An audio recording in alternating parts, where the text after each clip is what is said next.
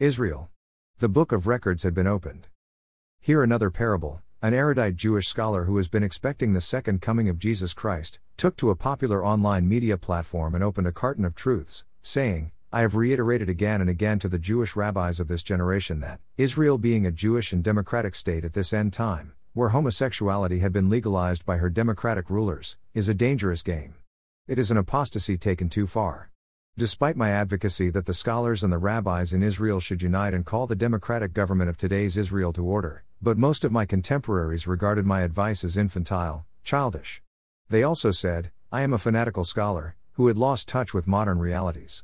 They added, if the greatest democracies in the world, for example the United States of America, see nothing wrong with homosexuality, should Israel remain timid because of Jesus, the false Messiah, who blasphemously declared 2,000 plus years ago that he is God?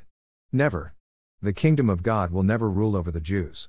And the wise scholar in this parable continued.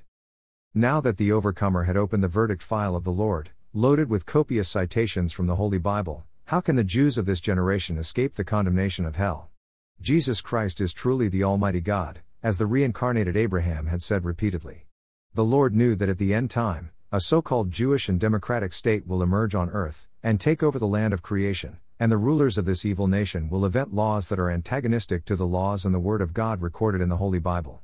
No wonder Jesus Christ declared to the Jews 2,000 plus years ago He who rejects me, and does not receive my words, has that which judges him. The word that I have spoken will judge him in the last day. John 12 48. Serpents, brood of vipers. How can you escape the condemnation of hell? Matthew 23 33. Now hear this. The Third World War is ongoing in the human world.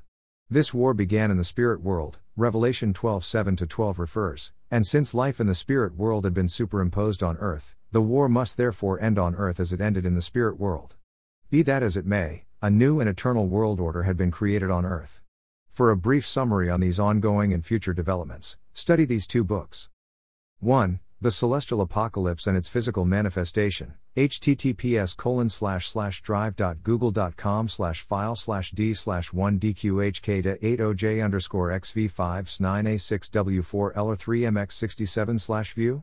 USP equals drivestk.